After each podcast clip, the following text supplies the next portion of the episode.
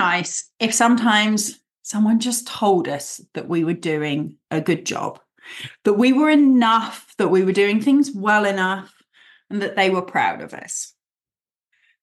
And yet, so often that doesn't necessarily happen in academia. Lots of us feel that our supervisors could give us more reassurance, our collaborators or heads of school could give us more reassurance.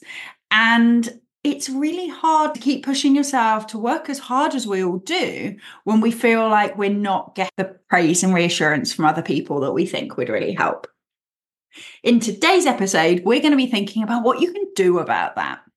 And Blue, it's not all about asking other people for reassurance.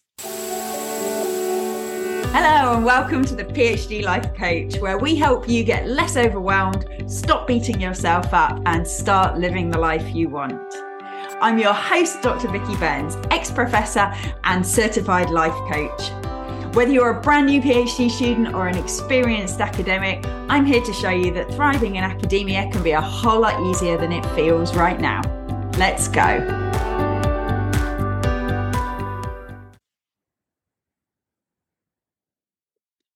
And welcome to episode 22 of the PhD Life Coach, where we're thinking about what you can do if you don't get enough reassurance. This is something that comes up a lot with my clients at pretty much every stage of the academic journey that they just wish somebody would let them know whether they're doing things right or not, whether they're doing enough whether they're performing at the level that they're expected to be. And this is really understandable, right? Academia is a really kind of intangible place. It's really hard to judge whether we're doing as much work as other people, whether we're the standard we should be, whether we're focusing on the right things. And often the kind of goal setting and review processes are pretty fluffy. You know, most universities will have like monthly reviews or something for PhD students. They'll have maybe annual performance reviews for academics, but they're few and far between. And often they can be a bit of a paper pushing tick box exercise if they're not done well. Maybe one day I'll do an episode on how to make the most out of those review processes. But for the moment, it's enough to say that structurally there aren't many opportunities to get reassurance and praise from others. And sometimes, even when we have success. We get publications, we pass parts of our PhD, you know, we pass our prog- progress panels or whatever it might be. We still aren't sure whether we passed really easily. Were we like flying colors, top of the class, or were we just good enough, scraped through? It can be really hard to figure out.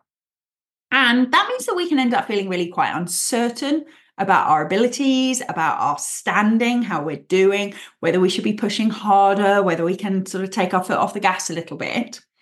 And it also means if we're really sort of desperate for this reassurance, we can start turning up a bit needy. And this is something I see a lot. You guys might have seen it in personal relationships as well. When you're feeling sort of a bit insecure, maybe in the early stages of dating, so when I was still single and I was sort of on dating apps and things like that, if there was somebody that I quite liked and I wasn't sure what they were thinking about me, I'd be sort of pushing to get little bits of reassurance, right? And we know in that context, that's not hot. that's not attractive to be sort of going, Do you like me? How much do you like me? Do you like me enough? Um, and unfortunately, the same is true in academia. If we're saying to our supervisors all the time or to our heads of school, Am I doing enough? Am I doing the right things?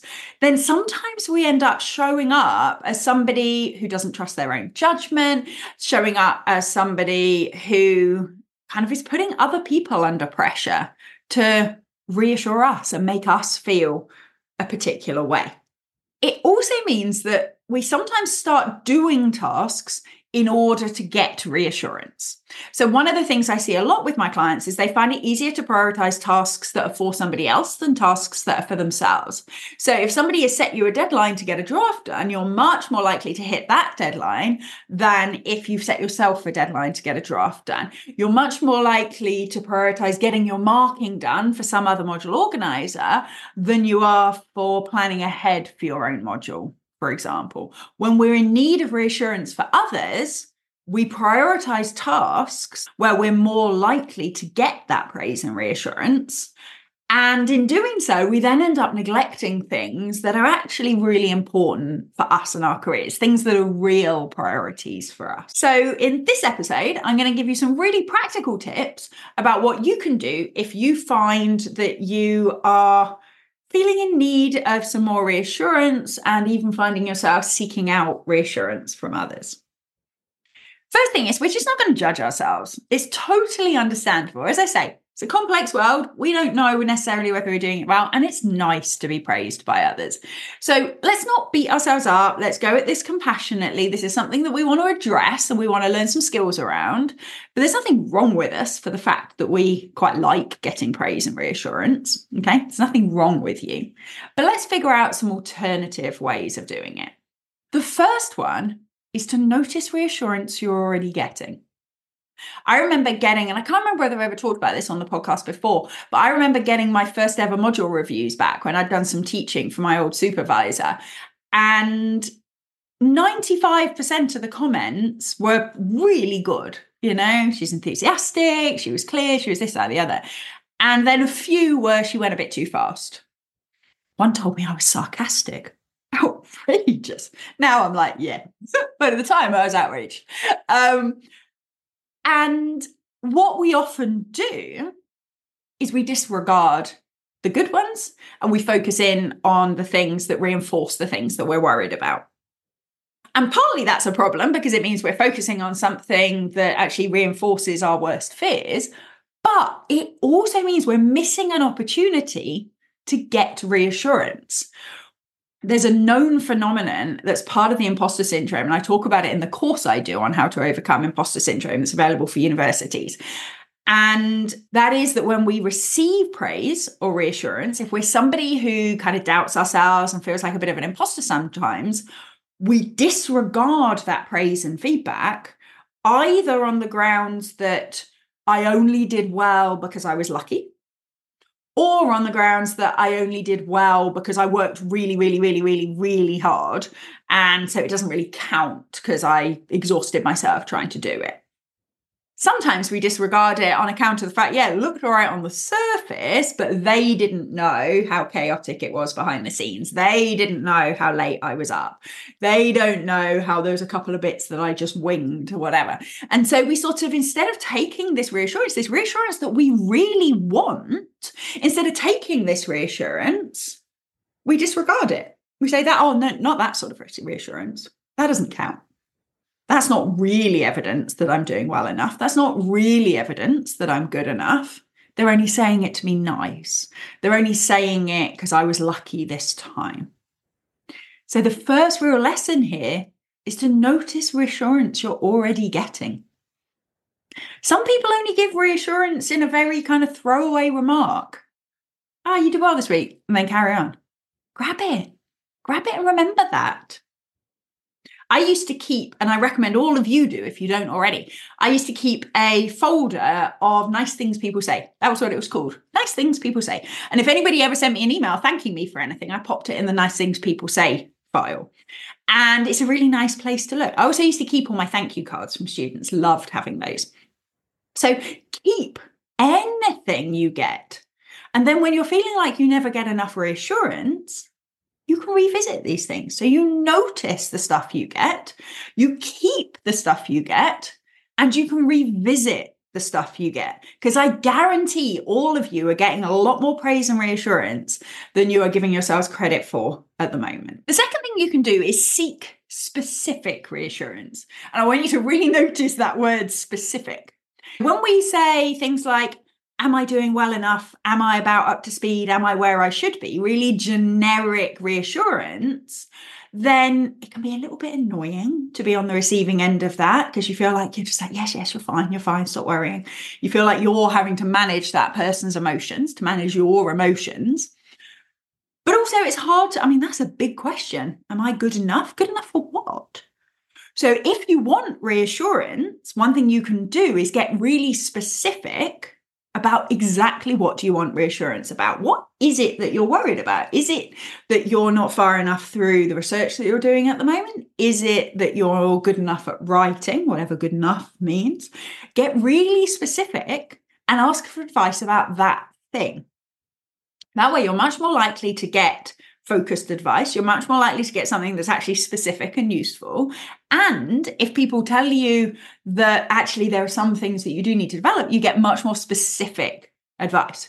Because, you know, if you say to somebody, Am I doing well enough? If they say yes, that's really easy to disregard because it's like, oh, well, they don't know. But if they say no, what does that even mean? What are you going to do with that? So if you're going to seek praise and reassurance, get really, really specific about what you're asking for feedback. You can also look for evidence as reassurance. Sometimes we only count praise and reassurance if it's in the form of somebody saying, You're doing really well, Vikki. I'm proud of you. You're doing really well. When in reality, a bunch of people don't say those things. But if they keep coming back to you to ask you to do something, then that's praise in itself. That means they trust you to do that job. If they give you relatively minor edits or thorough edits, but no sort of really big structural changes, the absence of heavy critique is reassurance in itself. This was something I really had to work on as a supervisor because my tendency, if I was giving feedback to a student, I'm going through a manuscript and I'm trying to do it in a hurry, as always, because we've all got too much to do my tendency would be to focus in on the bits they had to change. And I got feedback from students that sometimes it was really good to know what they'd done well, partly from a getting a reassurance point of view, and partly from the point of view of actually learning why it was done well. And so I had to really train myself to comment on paragraphs that I thought were fine and explain why I thought they were fine, as well as comment on paragraphs that I thought needed to change. So that's something that I learned as a supervisor. Maybe your supervisor doesn't do that. Maybe your collaborators don't do that. But one of the things that I asked my students to do in parallel is if you give me a manuscript and I've got a couple of paragraphs that I haven't put comments on, that means I think they're good. Yeah. Give me the benefit of the doubt here. I'm going to try and put more positive feedback in your work because you said you'd like that. And I can see why that would help. But if I haven't, and there's no comments in that section, let's take that as praise. Okay. So look for evidence of reassurance, evidence that someone thinks you're doing a good job that goes beyond them just saying, Yeah, I think you're doing a good job. I would also really recommend joining a community of some sort. So, all of you who are in departments have colleagues around you, whether you're a PhD student or an academic. But there'll often be other communities that you can join. Groups at the university, writing groups. At the University of Birmingham, we have my PhD Life Coach membership. That's definitely created a community amongst the PhD students by having a community where you can kind of cheerlead each other, it can be another source of reassurance and praise. So, with my students in the membership, it's wonderful. We had one of our sessions yesterday. They're all in Zoom webinar and getting in the chat, and they're telling us about papers they've had published and things, and they're all cheering for each other and looking up each other's um, papers, and they're talking about it on social media. They're sharing in each other's celebrations and they're sharing in each other's successes. So look in your university for opportunities for those sorts of communities. You can build them yourself. These can be just small friendship groups or they can be organized structures. So academics will have access to training programs where you can meet people um, offered to the things like action learning sets and stuff like that where you can have people that you meet with regularly and you actually can give praise and reassurance and champion each other look out for all of those opportunities for PhD students and postdocs, if you're listening to this in real time, it's the beginning of February. I am very excited to announce that at the start of April, I am going to have a group coaching program available for PhD students and postdocs to sign up as individuals. So, as you may know, I have the membership, which is at one university at the moment. It's open to other universities. I am in some discussions at the minute, but that relies on institutions investing and all of those things, which, as we know, can take time and persuasion on my part. And if you're an individual student, you might think I don't have access to that. Now, all of you have access to my free monthly coaching which will be on the 14th of February if you're listening to this live. So next Wednesday, make sure that you are signed up for my email list if you want to make sure you get the details of that. But all of you, if you are either a PhD student or a postdoc, will have the option to sign up for my new group coaching program on how to be your own best boss. It's going to be three months. You're going to get workshops. You're going to get coaching sessions. You're going to get my ebook on how to be your own best boss. It's going to be amazing and it's going to be an incredible community. You are going to get to know each other. You're going to champion each other. You're going to meet people that you can work with outside of this on Zoom, where you can provide support and reassurance and praise for each other. If you want to make sure you get all the information about this, literally, it's not even open to purchase yet. It is just at the being launched stage right now then make sure that you are on my email mailing list. So go to uh, www.thephdlifecoach.com, click on work with me, and you'll find my mailing list there. Make sure that you are signed up there and you'll get all the information. If you are listening to this a bit later, it's going to start on the 3rd of April. So you've got till the 3rd of April to sign up. So get in touch if you want more details. It's going to be amazing. Even if you don't go into a program like that, though, there's other places that you can get free community. Make sure you're doing that. Make sure you're celebrating your friends, making sure you're sharing with them the things you're doing so you can get that reassurance and praise from your peers. Now, if you're an academic, you might be saying, Oh, but what about us? Like I say, there are places at your university you can find these things. You can build collaborative groups where you can do this for yourselves. But if you think I should run a group program for academics, let me know drop me an email. It's sort of tootling along in the back of my mind. I'm being careful not to do too many things at once, which is always my tendency, but it is tootling along in the back of my mind a group program for people who are more senior than a postdoc, who are at any stage of their academic career, possibly over the summer, possibly a have the best summer ever kind of vibe so that we rest when we want to rest, we write when we want to write, we get stuff done and actually enjoy it. Let me know whether you feel like that would be useful. I feel like it might be. Anyway, I'm getting distracted from reassurance and praise, but I hope that was a useful, sneaky insight for you all. So, how else can you get more reassurance and praise? My next tip is probably the most important of all of them, which is I want you to ask yourself when did you last give yourself reassurance and praise? I hear so many clients say, I just need them to tell me I'm doing a good job. And I always ask, when was the last time you told you you were doing a good job? What proportion of the time do you tell yourself you're doing a good job versus what proportion of the time do you spend telling yourself you should be doing more? that you're not enough, that this isn't good enough. If we're wanting more reassurance and praise from others, we could almost always be giving more reassurance and praise to ourselves. Now, some of you will say, as clients have said to me in the past, yeah, but I don't know if I'm doing enough. I don't know if it's good enough. So I don't trust my judgment. And the way I always answer that is you're trusting your judgment that it's not enough at the moment. You're believing yourself when you tell yourself you're not good enough. And you're believing yourself when you're telling yourself you're not working hard enough or that you're working as hard as you possibly can be and it's still not enough. You're believing all of those things.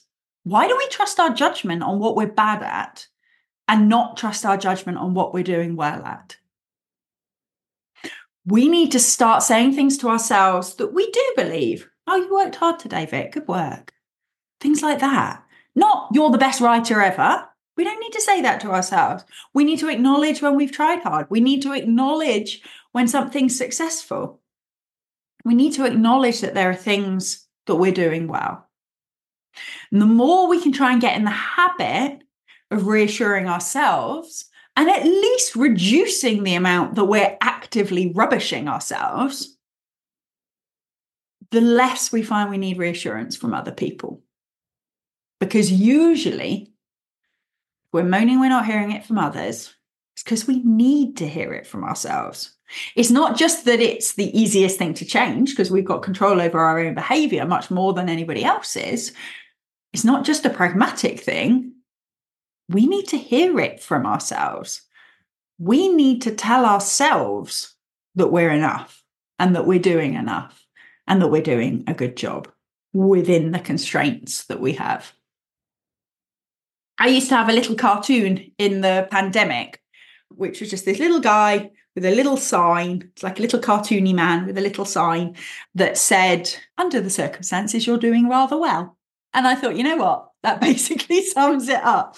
Under the circumstances, whether it's the pandemic or just the general higher education sector, you're doing rather well. And I think we can all tell ourselves that a little bit more often. My next tip is we delve a little deeper and we ask ourselves, why do I need this reassurance? How do I anticipate feeling if somebody told me I was doing a good job? And why do I feel like I need to? And why do I think I need to feel that way? Because sometimes what we're looking for is for somebody to take away discomfort. At the moment, we're feeling like something's difficult, we're feeling uncertain, and we feel like somebody else's praise will take away some of that uncertainty, or it will make it feel a little easier, give us a little bit more confidence that we're able to do it.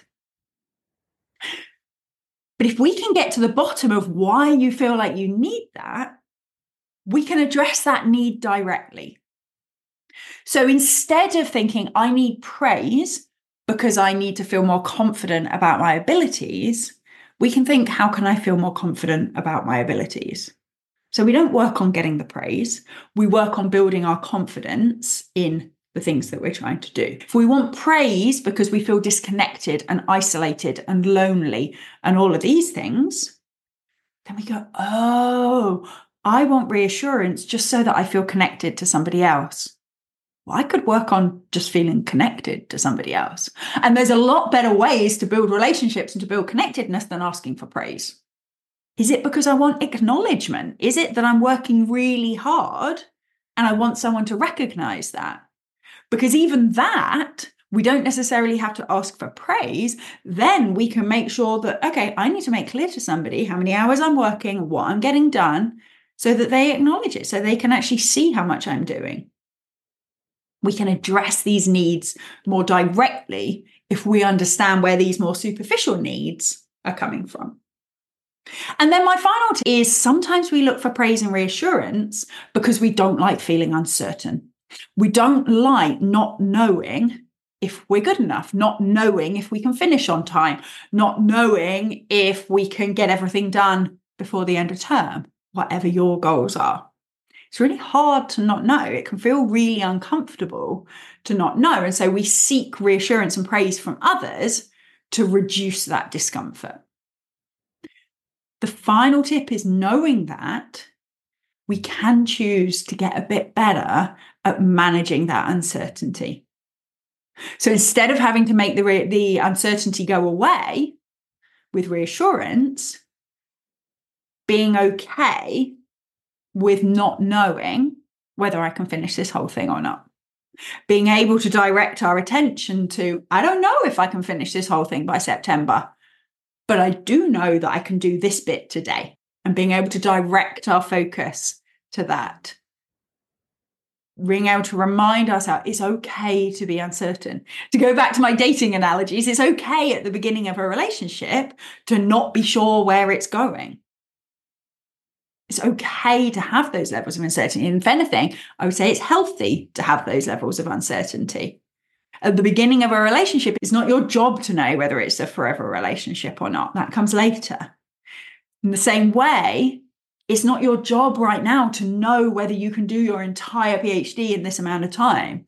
Your job right now is to know whether you can do this task now more we can direct the focus to that and kind of get used to the fact that there's nothing inherently unsafe about being uncertain, that we can direct ourselves to the things where we do feel more certain and we can allow ourselves to feel uncertain about the other stuff, then suddenly we're in much less need of reassurance because we don't need these negative emotions to go away, these uncomfortable emotions to go away because we trust we can look after ourselves while we feel uncertain.